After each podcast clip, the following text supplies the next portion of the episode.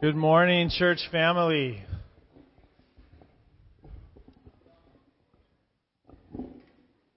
It's a joy to be in God's house with you this morning, and it is time to worship the Lord. So please begin to come forward, find your seats, and stand with us. We're going to begin by singing Holy, Holy, Holy. And this chorus, Holy, holy, holy is the Lord Almighty, comes from Revelation chapter 4. In verse 6 it says, "And around the throne, on each side of the throne, are four living creatures, full of eyes in front and behind. The first living creature like a lion, the second living creature like an ox, the third living creature with the face of a man, and the fourth living creature like an eagle in flight. And the four living creatures, each of them with six wings, are full of eyes all around and within. And day and night they never cease to say, Holy, holy, holy is the Lord God Almighty, who was and is to come."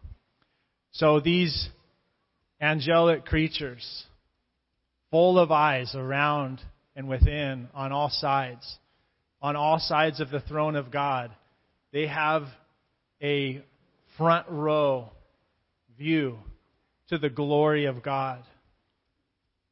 They can see clearly, they're near His throne, and the response is to just never cease to proclaim the holiness of God. So it would be my prayer that as we worship the Lord, that He would allow us to see Him clearly so that we can worship Him for who He is. Join with us singing Holy, Holy, Holy.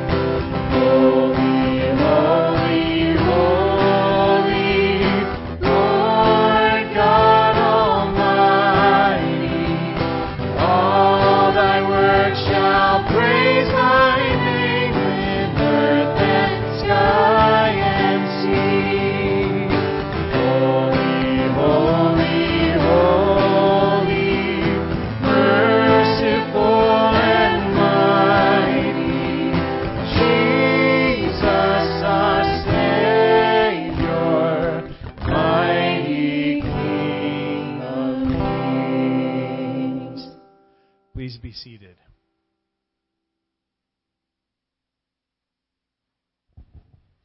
Well, good morning, Ambassador Church, or Ambassador Bible Fellowship. It is great to be with you at the start of fall. Megan and I, we absolutely love fall. We love the changing of colors and the leaves. I actually like the cold weather. I love football. Megan likes pumpkin spice lattes. There's a lot of great things to love about fall. And there's a lot of great things to be excited about for this fall when it comes to the events that we're having here at church.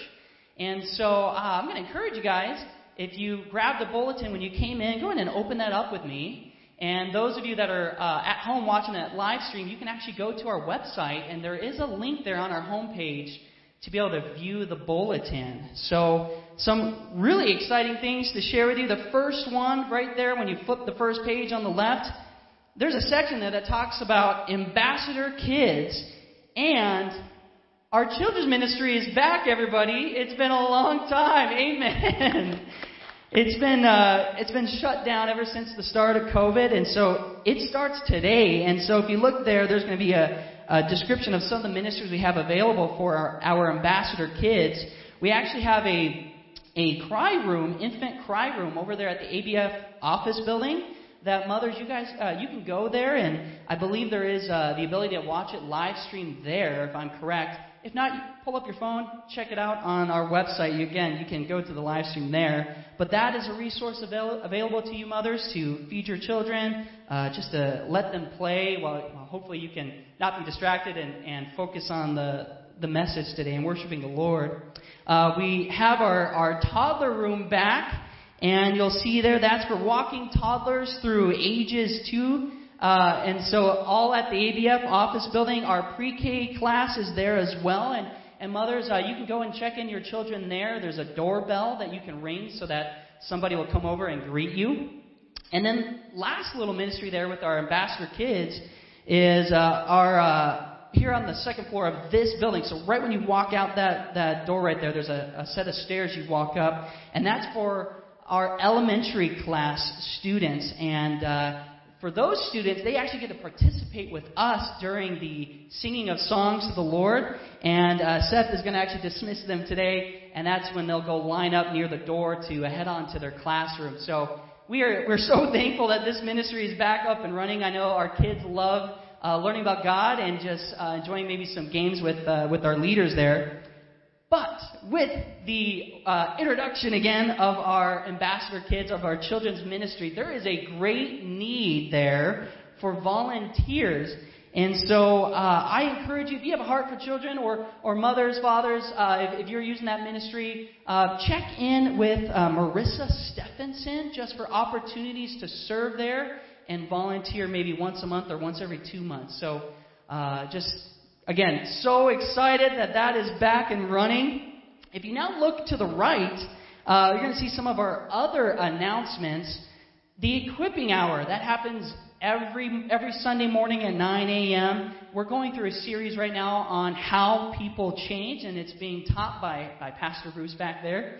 And man, it's been an encouragement to my heart just to discover again, the desires and the motivations of my heart. And that's the thing that really needs to change. It's not the outside behavior. Those change when the heart changes. And so if you haven't been attending that, I just encourage you to join. I know getting up early can be rough. And so you also have the live stream available for the equipping hour. And if you didn't make it, don't worry. Don't walk in shame if you didn't make it this morning. We actually have it recorded. It's on our YouTube page. And so if you want to catch up, you can go to our channel there on YouTube. Moving on from the equipping hour, today we have a church picnic. Did you guys know that? Who knew that? Raise your hand. Oh, good. Did you prepare your lunch? Oh, some of you did. Megan and I totally didn't. So we're going to run probably to McDonald's or something afterwards and bring a lunch here. But we just want to encourage you guys, stick around after the service today for a church picnic. We're going to be hanging out right here. I think we're going to have some volleyball, and it's just going to be a great time to fellowship. So if you do need to run, like Megan and I, go ahead, run, grab something quick, come on back, and let's hang out for a little while. Beyond today, though, there are a lot of other things coming up in the fall. I will say this, small groups have already started, and you can see a list of small groups that you can look to attend at the very back of your bulletin. I guess not the very, very back, but the second to last page there.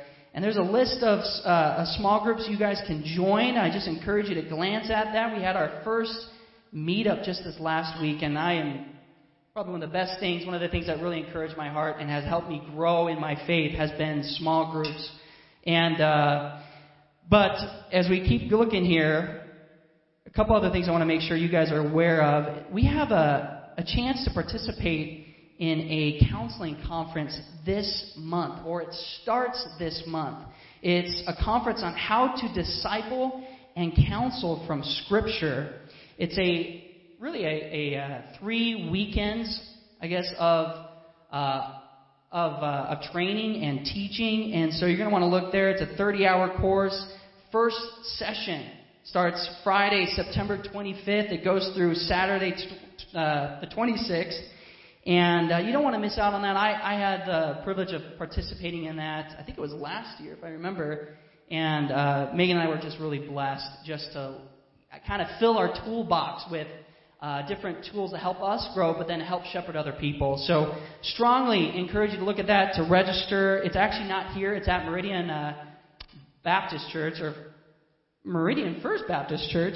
And there is a little a link on your bulletin, so you can look that up and go register online. And then, as you look down further, it says, mark your calendar. We're going to be celebrating 3 years here at Ambassador Bible Fellowship. It's crazy. Megan and I have been here for 2 years. I can't believe 2 years has flown by. So that's going to be Sunday, September 20th. Come join us as we just reflect on all the great things God has done through this ministry. And then, October 17th, men's breakfast. How many of you guys like bacon? Men, I'm talking to you since this is a men's breakfast. I see you, Michael. Good job. Men's breakfast. It's going to have bacon. We're going to have eggs. We're going to have fellowship. And we're going to be going over, I think it's the biblical fatherhood, some principles about being a good father. So I know that's in October. We're just hitting September. But put it on your calendar because I know the fall kind of fills up quick. Last but not least, I want to invite you guys to join us in our Bible reading plan. Here at Ambassador Bible Fellowship, we just like to jump into a passage together, really a book together. And for this month of September, it's 1 John. I got a head start, and I've already been blessed in just reading the first few chapters. But it creates an environment where we come together, and we have something to talk about. And it's regarding God's Word. And so just maybe keep that part of the bulletin with you in your Bible so that you know where we are reading as a church. And so there you have it. There's our announcements. Before we pray and we jump back into song, I do want to give kind of a housekeeping item here. And that's parents, I'm addressing you. Families, mom and dads, I'm addressing you. We just want you to be aware that on the north side of the campus, during the picnic time, really just during the worship service, as your kids are running around at times, just be mindful. There is a irrigation canal over there that is open, and we really want to keep our kiddos safe here. So, mom and dads, just keep a close eye on your kids. Maybe that area should be off limits. But we are looking forward to having just fellowship after the service during our picnic time. But for now, let's get back to worshiping our Lord. So, bow your heads and close your eyes as I pray real quick. God, we're so grateful to come together as a family again, to study your word, to be reminded in song of all the great things you have done, of your amazing character and your just unfathomable love for us, God. And I just pray that in this time, Lord, you would just prepare our hearts to worship you and to learn from your word, God. Be glorified in this service and be glorified in our fellowship during our picnic, God. We just pray this in Jesus' name. Amen. Amen. Please stand with us and continue to worship as we sing In Christ Alone.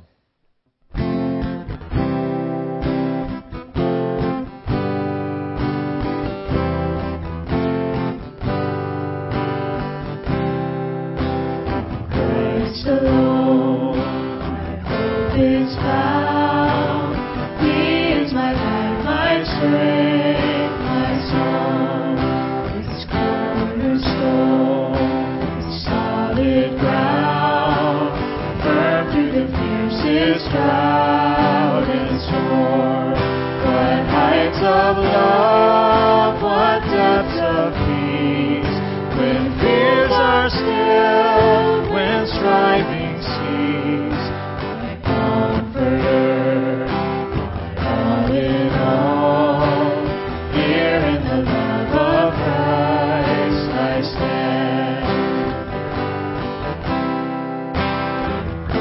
The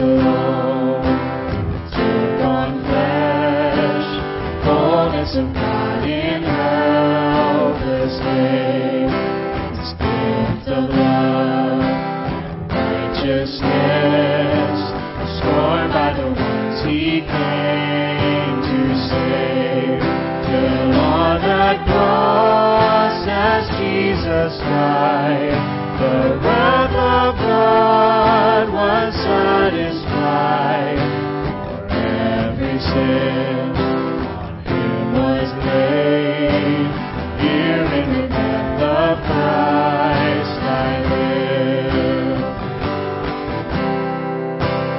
On the ground His body lay, light of the world by dawn.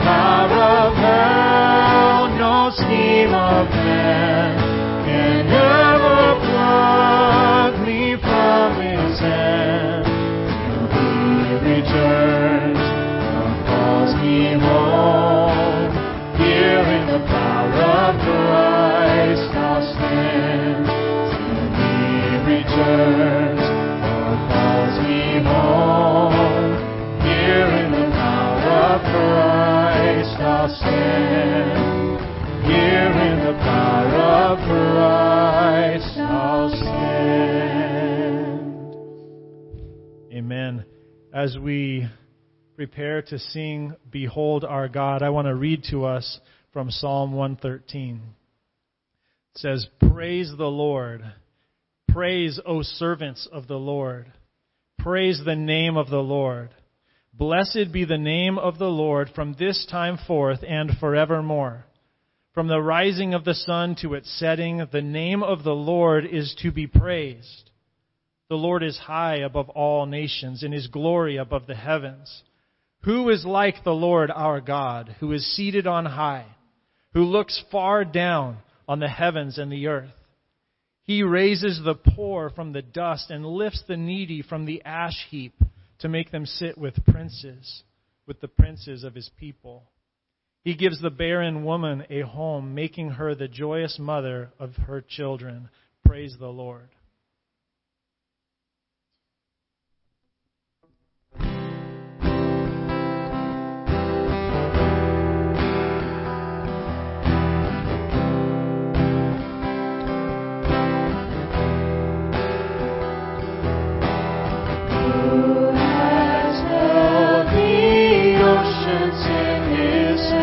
Who has numbered every grain of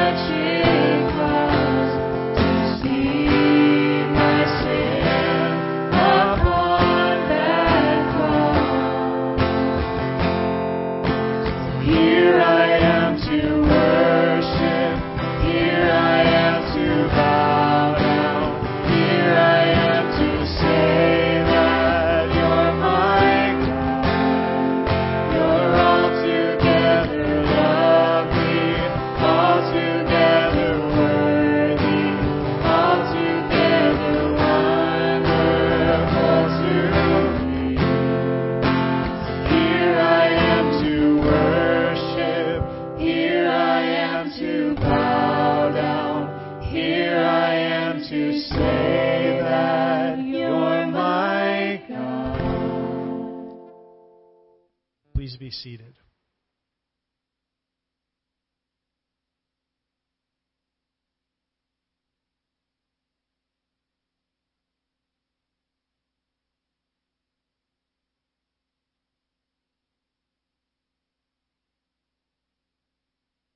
On the first of the month, we have the privilege to partake of communion together as a church family.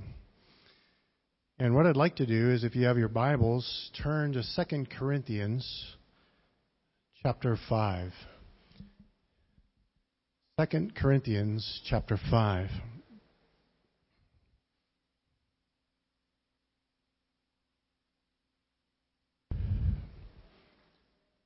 Starting with verse 18.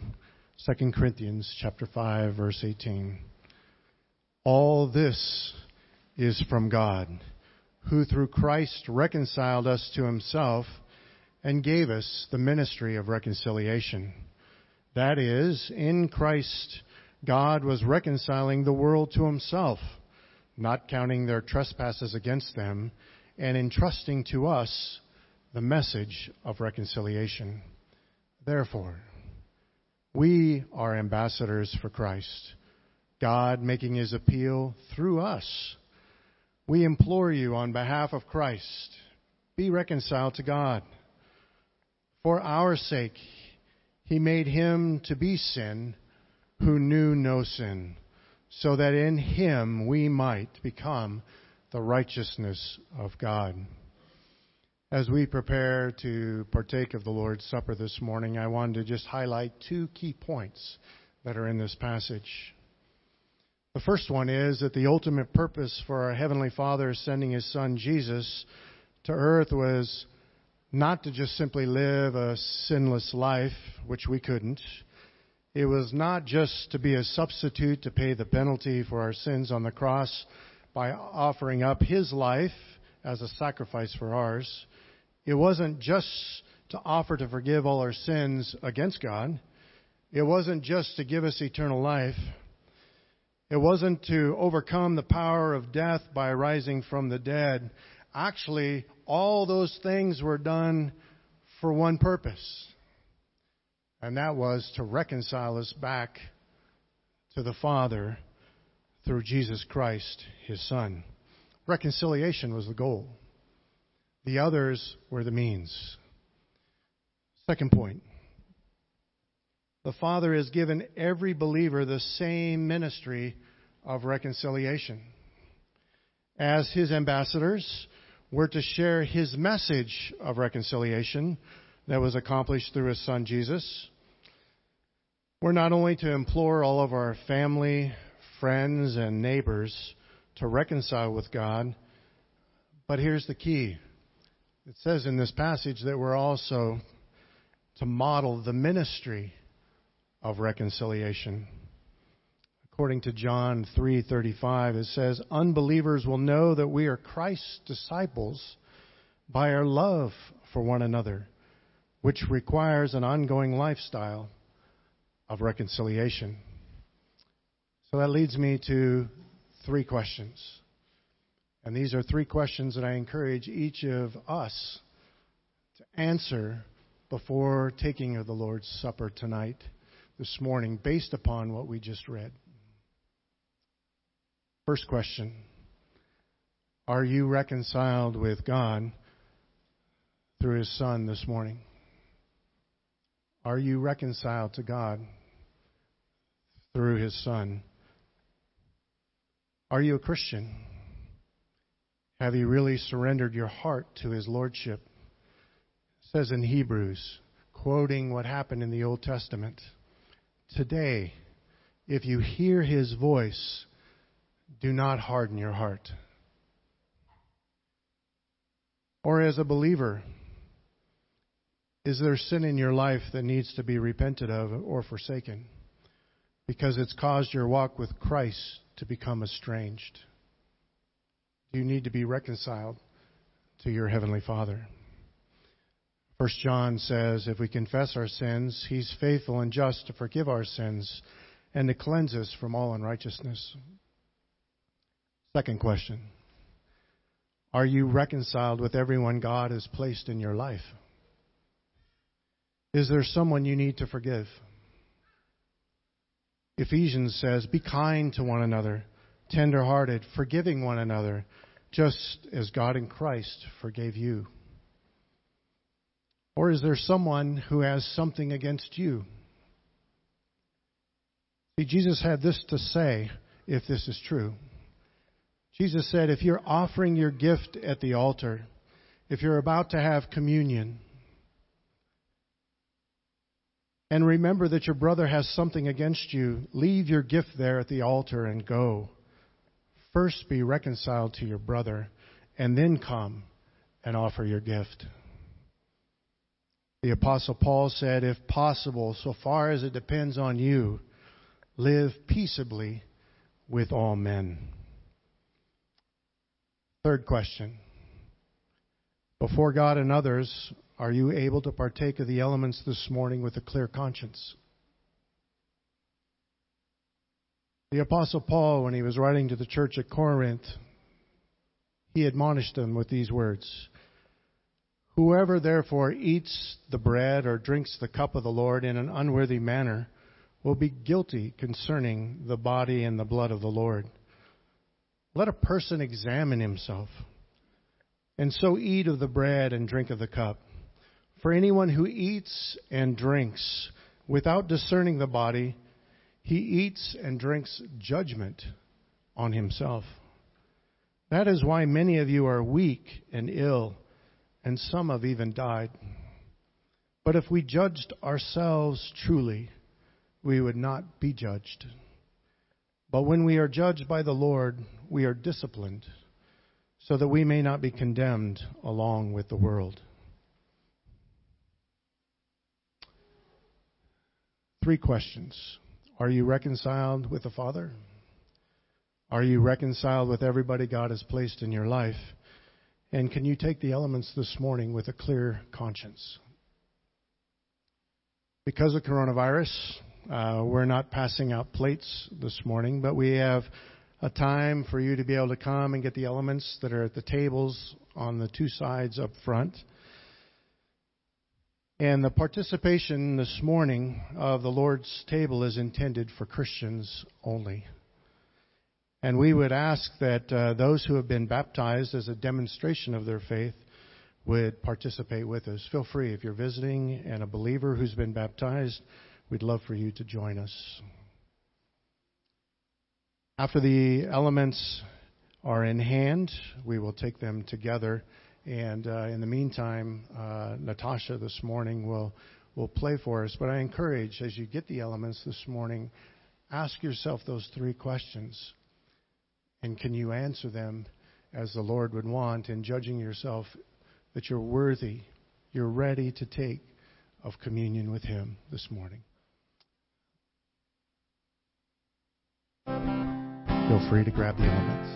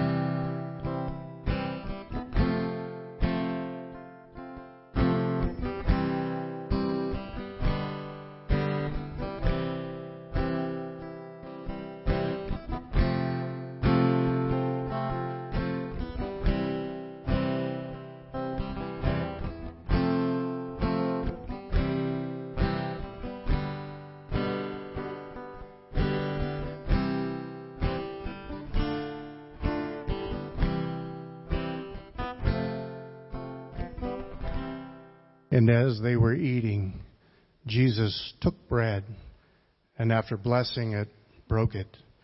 And He gave it to them and said, "Take, this is my body." Let's eat together.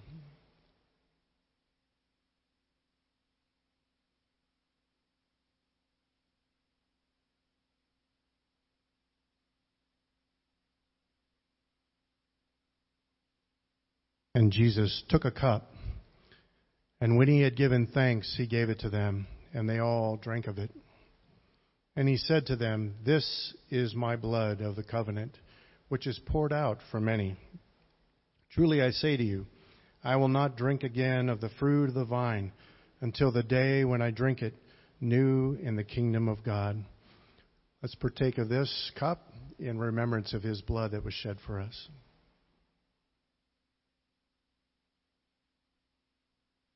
Let's pray.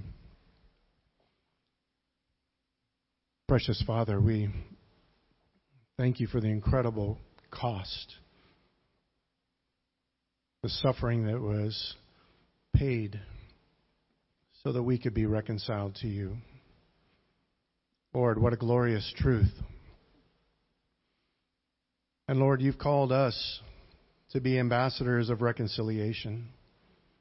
And I pray, Lord, for those who are aware of brokenness in their relationship right now, Lord, that you would help them to put their offering at the altar and go. Lord, that they would initiate in humility, going and making things right. And Lord, we pray that you would go before them. And Lord, where there is true confession, where there's true humility and true repentance, Lord, that there would be forgiveness and reconciliation. Lord, you said that they will know that we are your disciples by our love one for another. And my prayer is that you would sustain unity here at Ambassador Bible Fellowship, Lord, within our relationships, within our marriages, within our families. And Lord, it's all to bring you glory, to exalt your Son Jesus, and it just proclaims his ministry of reconciliation, for which we're all grateful this morning. Amen.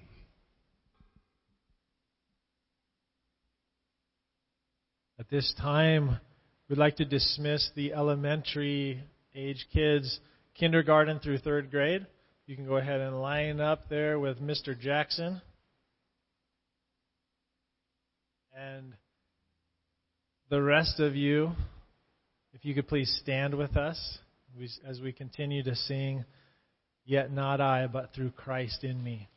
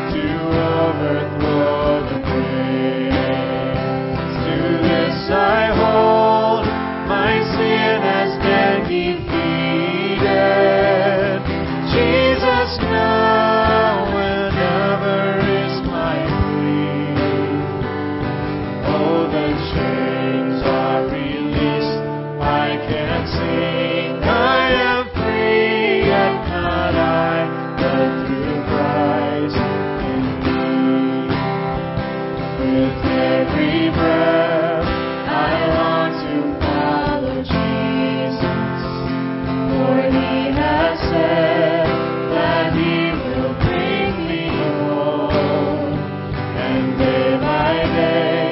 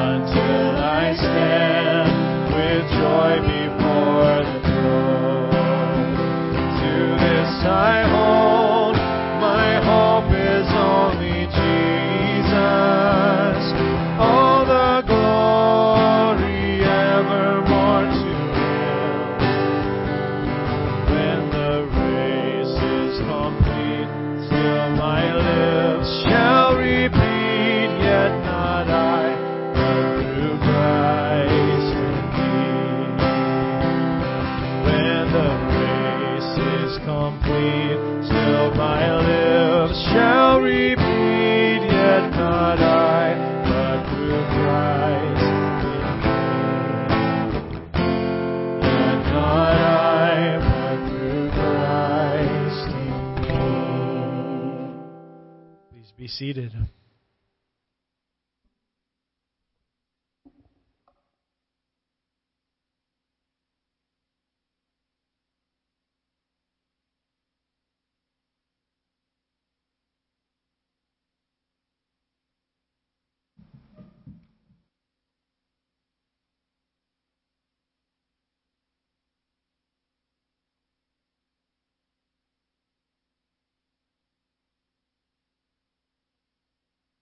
Well, good morning.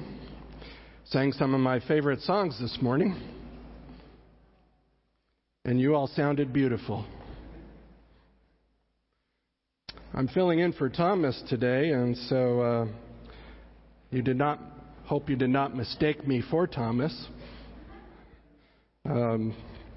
This morning, when I'm asked to preach on short notice, it's always a question of what's pertinent, what's relevant to what's happening in the world today, or what's happening with the body. I try to put my finger on the pulse and just say, gee, what would minister to you most? And today I thought it would be helpful for us to look at the doctrine of total depravity. So that's going to be uplifting for you, I'm sure. I've entitled the message, Help, I've Fallen and I Can't Get Up. Man's depravity is so deep and so total that our only way out of it is to be rescued by Christ. But what I thought I would do is take us to Psalm 53. All we have to do is look at the headlines this morning, and we get an overwhelming dose of depressing news. Between the ongoing peaceful protests and the just the crumbling of the fabric of society and live birth abortions, and I mean the list goes on and on and on. War, even locust plagues have been hitting northern Africa. I mean it's hard to read the headlines without getting discouraged. Human sin is everywhere. And we think to ourselves, how can people act so evilly? How can they be so evil? It's hard for me to comprehend the evil that people commit. And then I read the scriptures, and I hold it up like a mirror, and I say, I don't have to travel too far because I can look inside my own heart and see the evil that resides there. The beauty of the scriptures is that there's always hope in the gospel of Christ. There's always hope. God has provided a way for mankind to escape from his desperate condition. If he will but just reach out and grab hold of it by faith. The world is broken, and God is the one who broke it. Think about that for a minute. God broke it.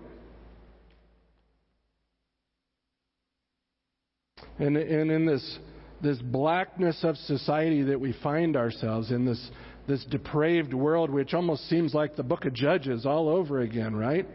Everybody doing what's right in their own eyes.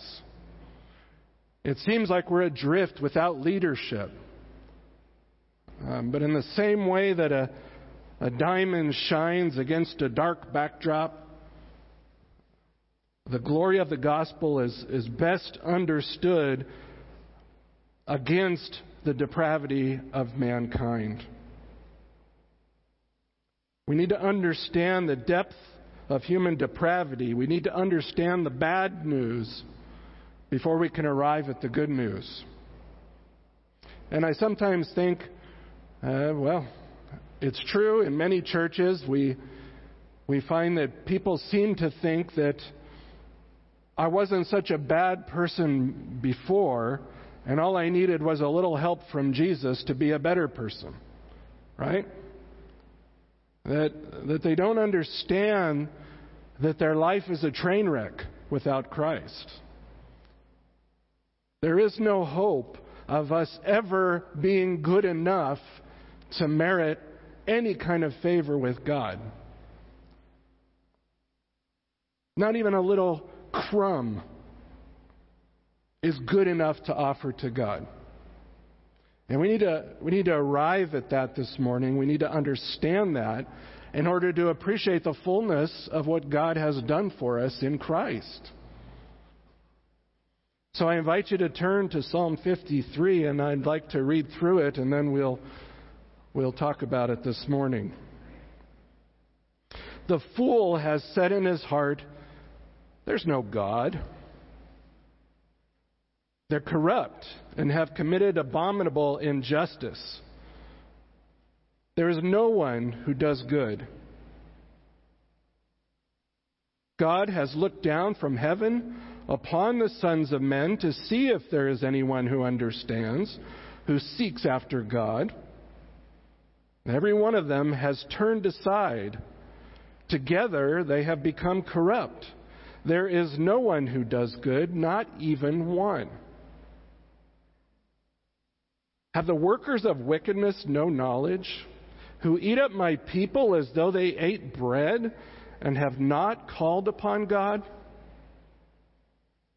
There they were in great fear where no fear had been. For God scattered the bones of him who encamped against you. You put them to shame because God had rejected them. Oh, that the salvation of Israel would come out of Zion when God restores his captive people. Let Jacob rejoice. Let Israel be glad. This is a psalm of King David written at some unidentifiable point during his reign, roughly about 1,000 years before Christ. In Psalm 14, if you flip over there, you don't have to, but you'll notice that it's almost identical. The two psalms are nearly identical. It's just that the message of them is the same in its context, but the focus of them is slightly different. You'll notice verse 5 in particular is where it's been changed. And also, you'll notice that when it says God has looked down in verse 2, over in Psalm 14, it uses the divine name Yahweh. Over here, it uses Elohim. So minor differences, minor focus shifts, but we'll talk about that and try to understand why that was done.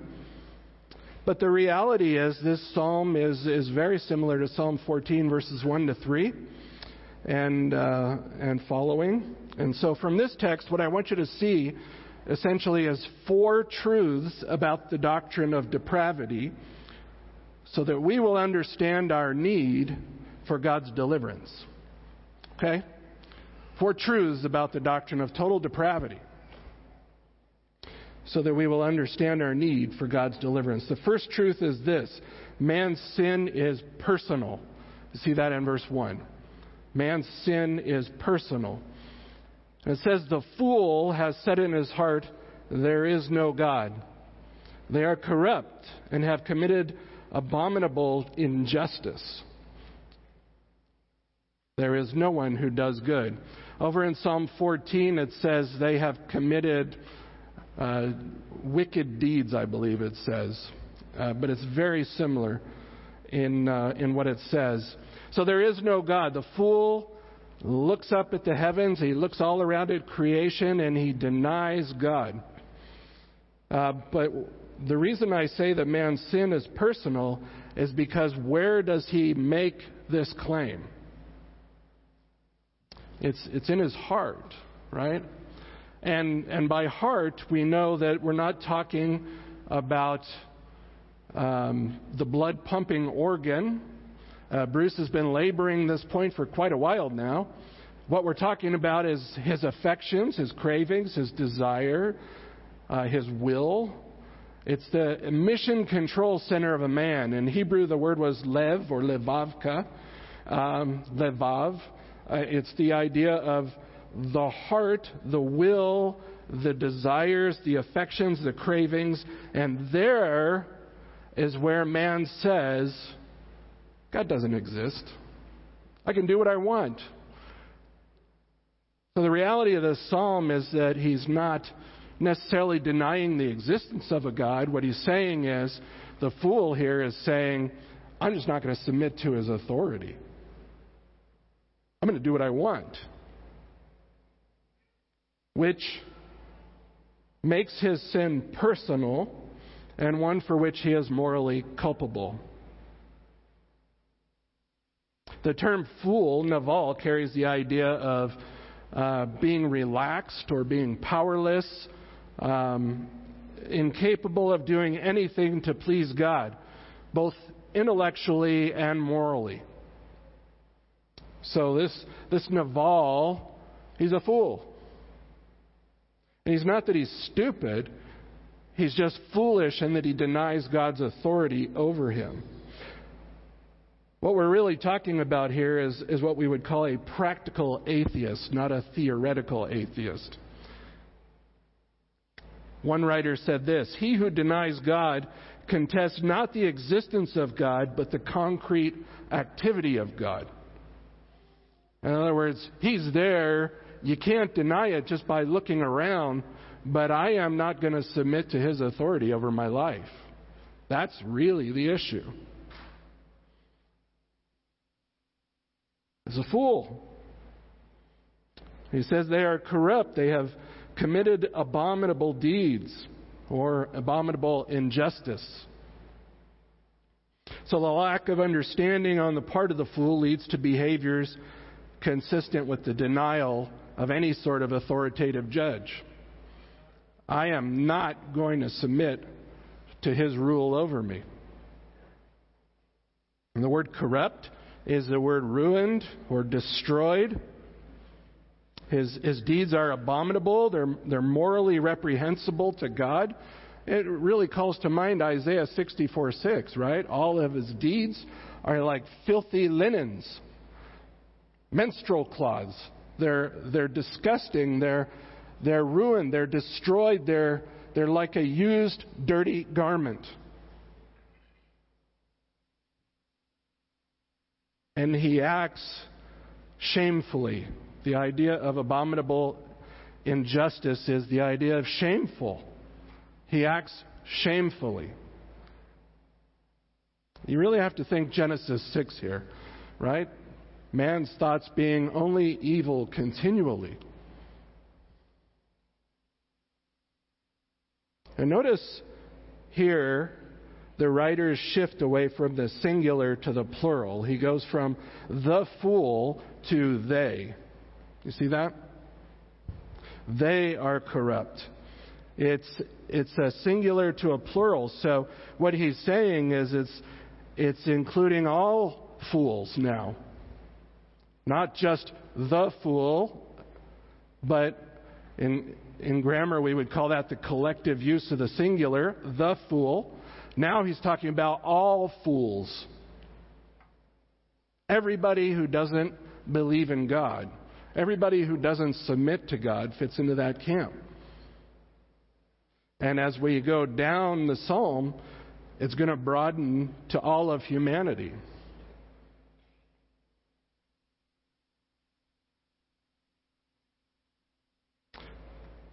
There is no one who does good.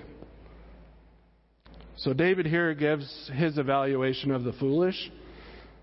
And in Hebrew, there's what's known as what we call a particle of non-existence in there. And what does it mean? Well, it means there is not. There is not is the idea. There is not one. You know, there is no one who does good. They don't exist. Expanded further to all of mankind, there is no one who does good. There is not a doer of good. And then when you get down to verse 3, he's going to repeat that and say, not a single one. just for emphasis. So the psalmist's evaluation of the fool is this, that his personal rejection of God internally in his heart results in the commission of wicked and unjust deeds externally. So it's not simply the fool, but it's all of mankind, all of unregenerate mankind who are depraved because of the thoughts and intentions of their heart.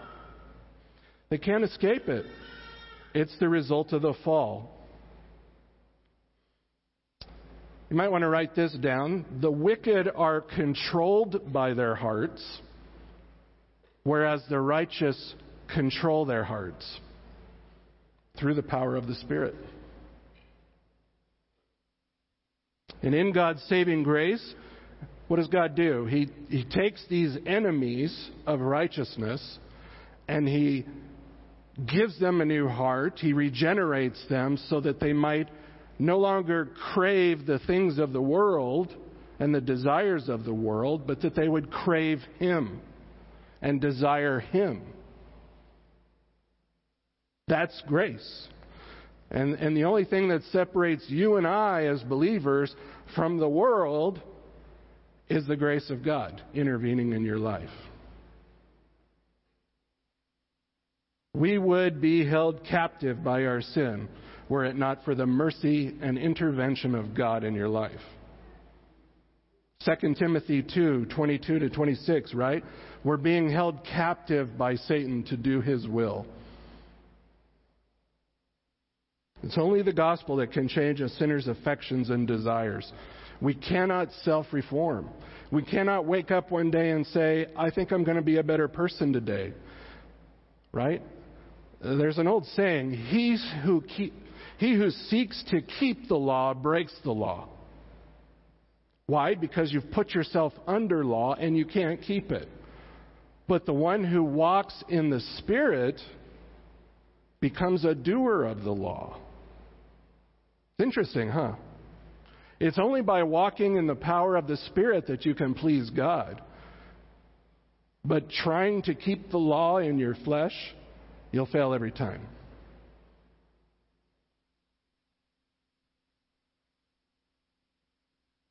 It's only the gospel that can change a sinner's affections and desires. The gospel is the only thing that can change this society. We read the news and we see these people, and society is not going to be changed by laws, rules, government, police. You can't make a law for every human behavior. And not only that, you can't enforce that law. The only thing that's going to change society is regeneration of the human heart, one at a time. So the first truth about depravity that we see is that man's sin is personal because it originates within the heart. It plays out in his deeds. It results in corrupt thoughts and corrupt behaviors. And if that weren't enough, David goes on to say the second truth about depravity is that God's sight is perfect. Right? Man's sin is personal. God's sight is perfect. Look at verse 2. God has looked down from heaven upon the sons of men to see if there are any who understand, who seek after God. So here's God up in the heavens, and the fool is looking down as if with a telescope looking up at the stars. He's looking up at the heavens saying, I don't think you exist, God. And God's looking down from the heavens and saying, there's nobody down there who understands. And he's evaluating mankind in verse 2, and he's looking for anybody who understands who might seek after God. As I said, God here, the name is Elohim, and He's scrutinizing mankind. He's looking. He's hopeful. It reminds you of the story of Lot, right? When he was leaving Sodom and Gomorrah. hey, if you can find 50, I'll save the city. How about 40? How about 30? How about 10? Right? He gets all the way down. Hey, one. If you can find one righteous person in this city, right? Not such a good evaluation. The verb he has looked down is the verb in Hebrew hishkif, and it's the idea of somebody bending out a window, looking out a window to see what's down there. So here's God in his holy sanctuary, leaning out the window, looking around through mankind, trying to find a single one who's righteous, who's looking for him. And what's his evaluation? There's none. Not a single one. It kind of blows the seeker-sensitive movement out of the water, huh? How many people are seeking for God? Zero. Not until God takes the first step. Charles Spurgeon said it this way, they call him the Prince of Preachers for a reason. The guy just had an amazing use of language. But he says, behold the eyes of omniscience, ransacking the globe and prying among every people and nation. He who is looking down knows the good, is quick to discern it, would be delighted to find it. But as he views all the unregenerate children of men, his search is fruitless. For all the race of Adam, no unrenewed soul is other than an enemy to God and goodness. There's God ransacking the globe, looking for one single righteous person. And survey says, zero. Nada. See, the truth here is that we might compare ourselves to the rest of humanity. In our own self-righteousness, we kind of look at other people and we say, well, next to them I don't look so bad, right? Or maybe here's Hitler over here, right? I'm not Hitler. Or, I'm not Stalin. But that's not the point, is it? In comparative self-evaluation with other humans is not the point. The point is God's evaluation, looking down at mankind, and what does he see? And when he sees you and me, it's not good. It's not good. Until he regenerates our heart. And even then, folks, it's a struggle, isn't it? It's a daily battle with the old nature. Combat daily. We got to put on the armor every day to go into combat to fight ourselves.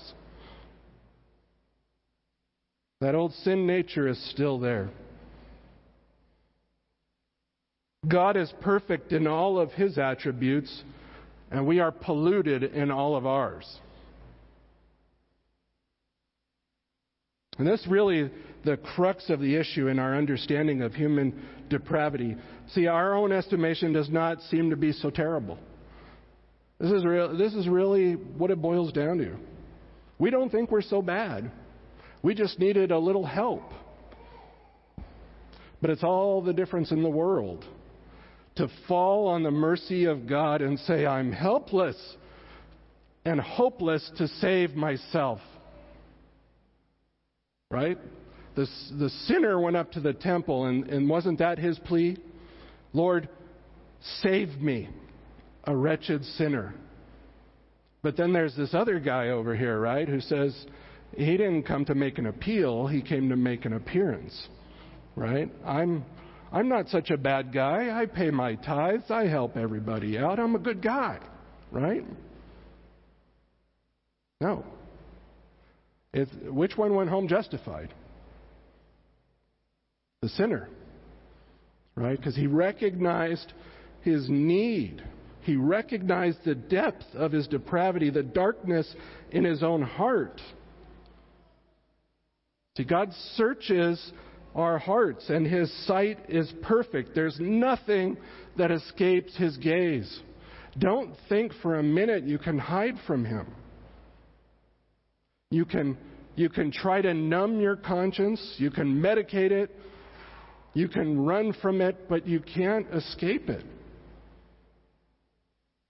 It's there, and it's constantly accusing us of our guilt. And God knows the guilt.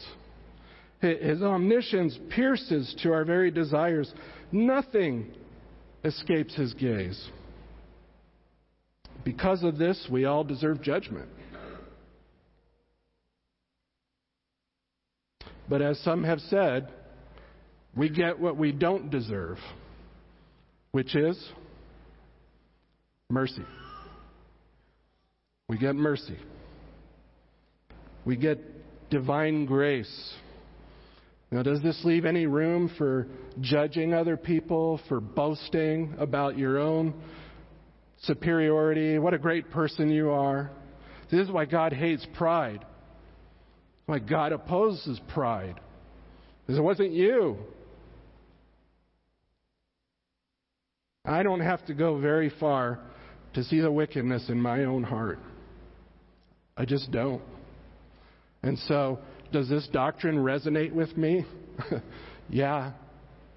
Yeah, it does. There is no way I would have ever chosen God. But praise God, he chose me. I'm grateful beyond words. I can't even express my gratitude to God. Man's sin is personal. God's sight is perfect. Our situation is perilous. Verses 3-6. It says, every one of them has turned aside. Together they have become corrupt. There is no one who does good. There is not even one. As I said, the result of God's evaluation is not promising. The language here is like a caravan going off a trail and getting lost in the desert. And see, the fool evaluates God and says he's not going to submit to him. He's not there, you know, like playing hide and seek in the middle of a room where everybody sees you, right? God evaluates foolish mankind, and he says, on the other hand, there's none who understands, who does good. So the laugh is, the joke's on you, right? I have the last word. I'm doing the real evaluation. And I'm doing the only evaluation that really matters. And it says every one of them has turned aside. The word every one is placed forward. And it's actually the word whole. The whole of them. This is what I said, it expands out. So I went from the fool to they to the whole of them now. So God is evaluating, and he says the whole of them have become corrupt. So it's like some sort of solidarity, some sort of coalescing, if you will. Mankind has pooled together in their rebellion against God. It's really a Psalm 2 kind of a thing. So man's depravity is universal. As a whole, mankind has turned aside from God and against God. And the word corrupt here, you see it in verse 1 and you see it here as well, but this is a different word. This word here means to become sour or rancid or putrefied, like sour milk. How many of you love the smell of sour milk? It's good, isn't it? It's a really rare word in the Old Testament. Aside from its use here, it's only used in one other place, and that's over in Job 15:16. And in both places, it contrasts moral purity and righteousness. It, in a sense, contrasts man with God. And the evaluation is mankind is totally putrefied, sour, corrupt. There is no one who does good. There is not even one. This is a really striking phrase in Hebrew. If you look at Hebrew poetry, the way they do things is they do thought-for-thought comparisons, you know. But when you see a phrase repeated, it's to slow the reader down and get them to really think about it. So there's actually, you know, I told you there was a particle in non-existence, right? Now there's two particles of non-existence. So there's one up in verse 1, where the fool says, there is no God, right? That's the same thing.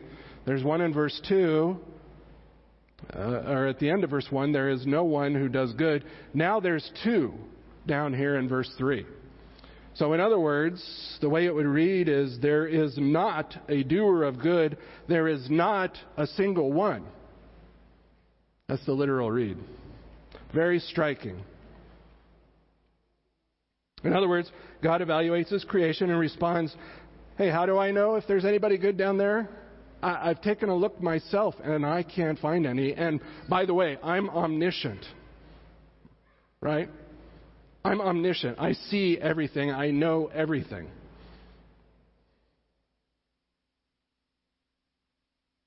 We're utterly and totally corrupt, sour, rancid, putrefied. And we're not as bad as we could be, but as far as earning any favor with God or seeking after Him or any kind of merit, we're as bad off as we could be. It's not a good situation. And considering this, this is why the Apostle Paul took these words from here in Psalm 14 and he compiled it with other things over in Romans 3. 10 through 18, and there these verses lead off a long litany of 14 specific crimes that man has sinned against God. I guess that's the way to say it. 14 crimes against God that man has committed. And these lead off the bunch. And what Paul is doing over there in Romans 3 is he's putting together a full indictment of mankind. Both Jews and Gentiles, which is everybody, is under sin and guilt. And he's building a case that unregenerate men are totally depraved. They're incapable of doing anything to please God, because what he's getting to is that God had to be both the just and the justifier of the one who has faith in Jesus Christ. See, God provided the sacrifice, and He provided the way of escape from Himself. You understand that? God is the righteous one, and He's the judge, and He provided the payment.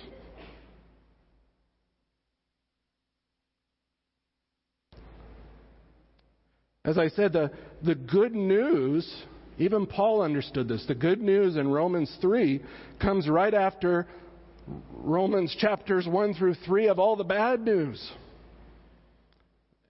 So the gospel is like this diamond against the bad news of human depravity. And the bottom line is this in Psalm 53, God's holiness demands perfection, and all he can find is putrefaction.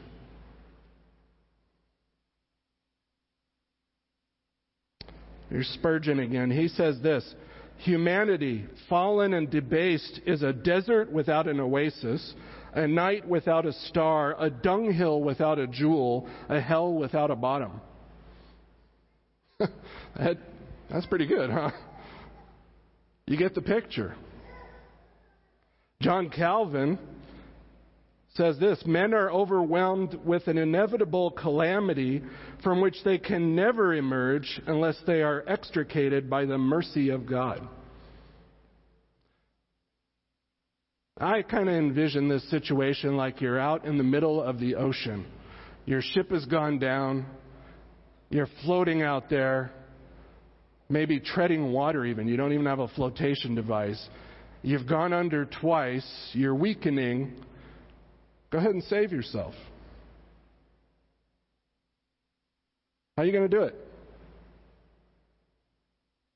it? The reality is you don't have a chance. You don't have a hope. You are done for. And then this cruise ship pulls up alongside you and rescues you. And that's God.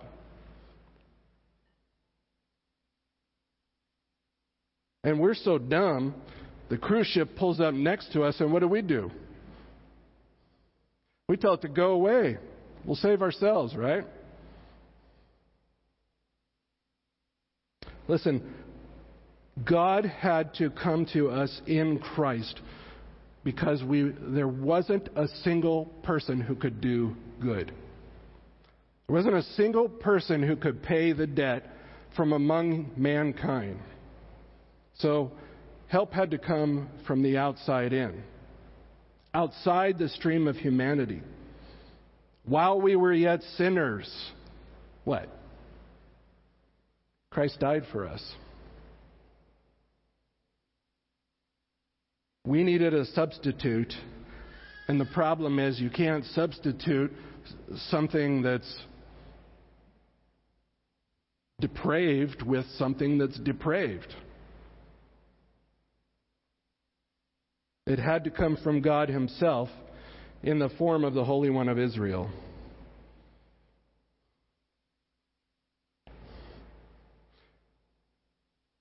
Who cares about time?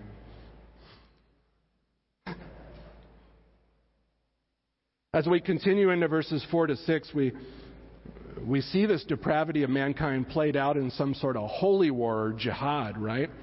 It's now the wicked against the righteous. So those who have trusted God, who find their righteousness in God, are now the target of unregenerate mankind. And in verse 4, there's like this inner Trinitarian dialogue going on. It's like, have the workers of wickedness no knowledge? Don't they even see what they're doing? It's like they're eating my people like they're eating bread. Like they're totally callous. They don't even give a second thought to it. They just torment the righteous for no reason. It's not a reference to cannibalism.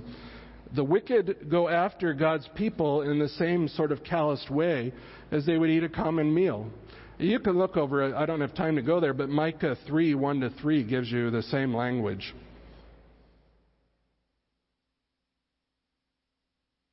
And because of that, verse 5 says, there they were in great fear. Literally, there they feared a fear where there was nothing to fear. So their conscience is accusing them because of their rebellion against God and his people. And it says God scattered the bones of him. And this is where Psalm 14 and this psalm differ. God scattered the bones of them who encamped against you. You put them to shame because God had rejected them. What he's saying is, he's saying the people of God do not need to fear because God is fighting for them. That the people that are in rebellion against God, that are really fighting against them, they've chosen the wrong side, and they're going to be put to shame for it. God fights, God protects his people. He fights on their behalf. That's what the psalmist is saying here. And the unregenerate really are dumb if they think they can take on God and win, right? You'd have to be a fool to think that. But they don't care. Rebellion fills their hearts so much, they don't care. They're just angry at God, and because of that, they want to hurt God in any way they can, so they go after people who claim the name of God. As I said, it's not going to be laws, it's not going to be prison, it's not going to be rehab that changes society. God's going to have to take those enemies, like the Apostle Paul, and change his heart. Right? And in an instant, it can happen. And it's like John 3 says, the wind blows, and you see the effects of it, but we don't control it. We don't have any way of knowing. As much as I hate to say it, take a look at your children. They're not excluded from this evaluation. And no matter how well you do in your parenting, it still takes an act of God to change their unregenerate hearts. I'm sorry to be the one to tell you that. Right? You want the truth? You can't handle the truth.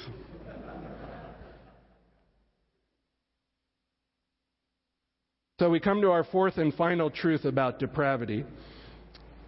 We've seen so far that man's sin is personal. God's sight is perfect. Our situation is perilous. And the last truth, God's salvation is preeminent. See, David understands that human depravity is so total, so complete, so pervasive, that it's just deliverance is going to have to come from the outside in. And since there's not a single doer of good among humanity, it's not going to come from the human race. So David cries out, "Oh, that the salvation of Israel would come out of Zion." And he's looking to God's heavenly court, and he's saying, "Save us, Lord. Save us." And it's actually a question. It's kind of interesting. It's a Hebrew expression. It says, "Who will give out of Zion salvation to Israel?" And because it's an idiomatic expression, we take it as a question. It's like it's an exclamation. Oh, that the salvation of Israel would come out of Zion. That's the idea.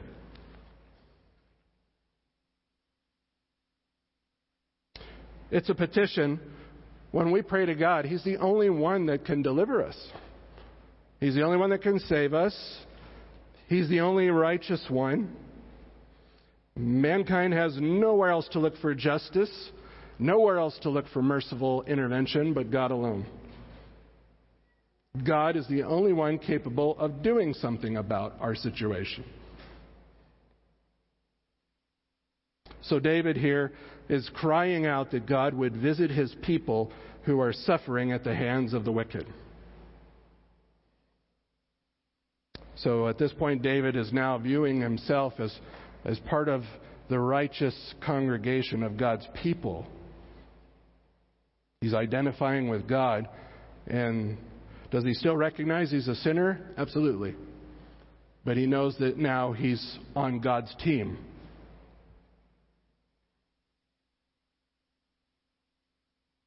We are desperate sinners who are incapable of saving ourselves. And so the only place we have to go is to God in Christ.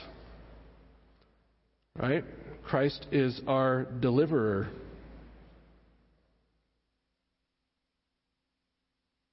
The word restore is actually the same word as repent in the Old Testament.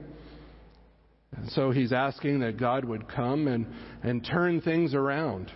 It's the word shuv.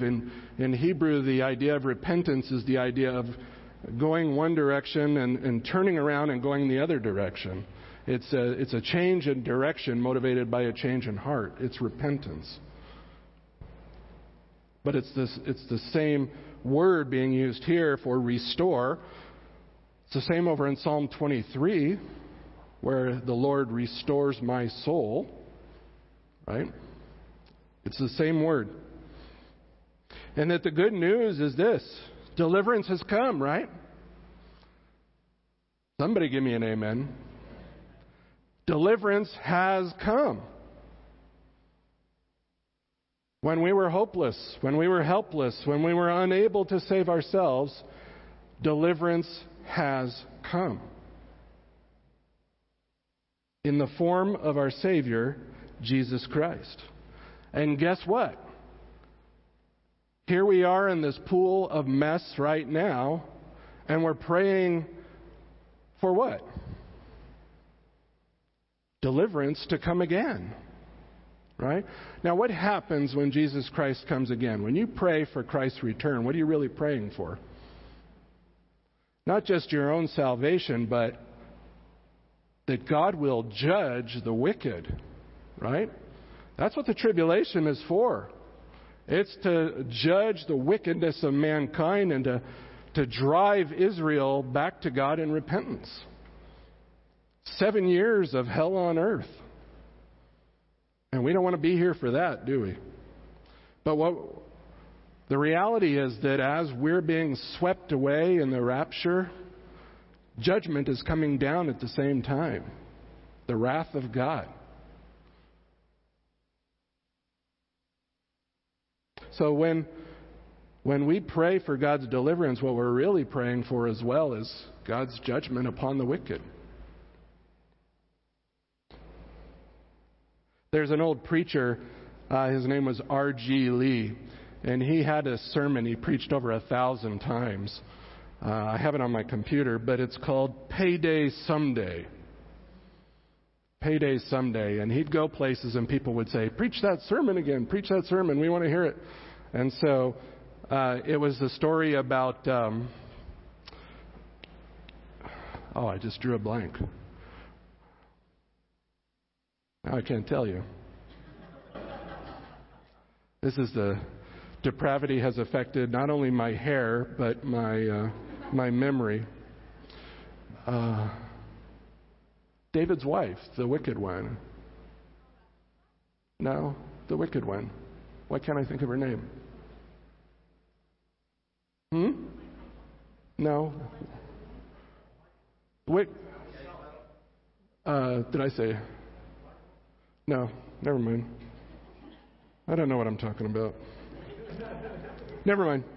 Anyway, listen to the sermon. You'll know what I'm talking about. So, when I preach, my hope is that I would change your will. I mean, that's the bottom line of preaching, right? You come here not to feel good about yourself, but my hope is you come here to think differently about God, to think differently about yourself and the world, and to relish and enjoy your salvation in Christ, right? To worship God for what He's done. And so, my hope is that you've come here today that if you have come here today thinking, I'm not such a bad guy, I'm not such a bad person, that you will adjust your thinking on this. Because as you do, as you adjust your thinking, you will relish or appreciate so much more what God has done for you. But if you think you had any part in saving yourself, you are depriving yourself of the glory of God's intervention in your life. The question becomes, why did He save us? I'm hopeful that you'll get to that next level question. Not just, did He save me? Was it Him or me? But why did He save me? Because that's really the important thing about you being here. You and I were enemies of God, but mercy was shown to us.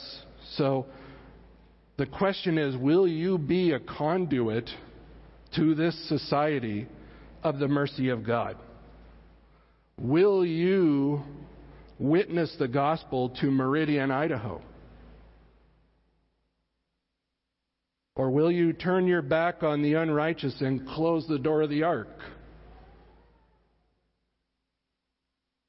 Will you be satisfied with your own salvation, or will you ache to see others rescued from their sin? In the backwash of human depravity. See, mercy has been shown to you Will you now show it to others? To whom much has been given, much is required. So four truths about depravity from this passage. Man's sin is personal. God's sight is perfect. Man's situation is perilous. And God's salvation is preeminent. It's true, the world is a sinful place. Seems like it's getting worse all the time. The fabric of society is crumbling. And I think I would despair every day were it not for my knowledge that God rules. Right? God reigns over this earth, and it's not some kind of eternal struggle between good and evil like yin and yang. It's God rules, and even evil is subjected to his power. Even human depravity is subject to his power. There is nobody who can run from him.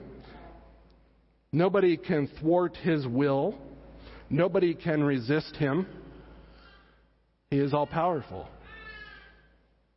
And he has provided a stand-in, a substitute to take our place, to die the death that we rightly deserved. And we have been shown mercy, and it's only in the deliverance that God has provided in Christ that we can escape the guilt and condemnation of total depravity. There is salvation in no one else, Acts 4:12. There is no other name under heaven that has been given among men by which we must be saved. And I would only add, or can be saved.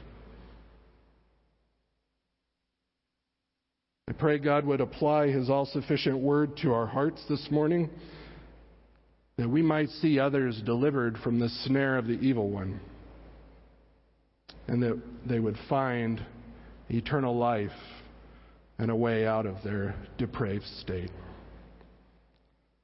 Let's pray.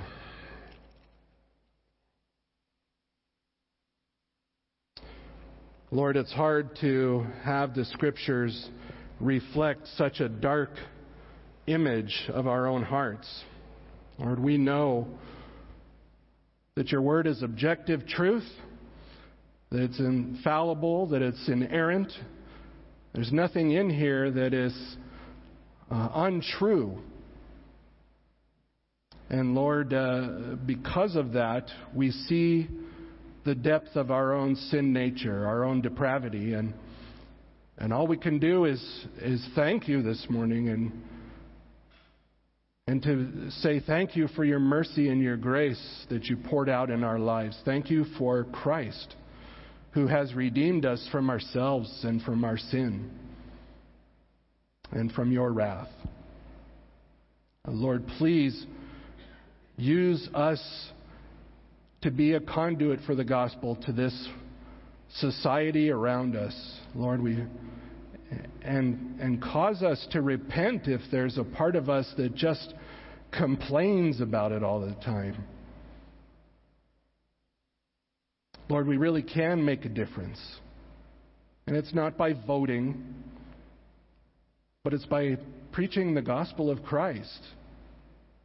It's by seeing people discipled in the faith one at a time that we'll see change. Father, give us hope.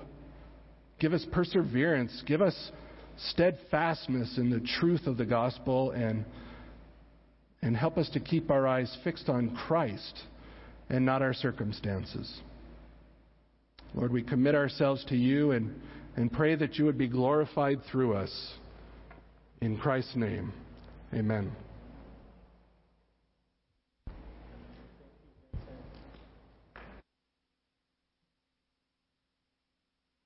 Well, praise the Lord. Please stand with us, and we're going to sing 10,000 Reasons.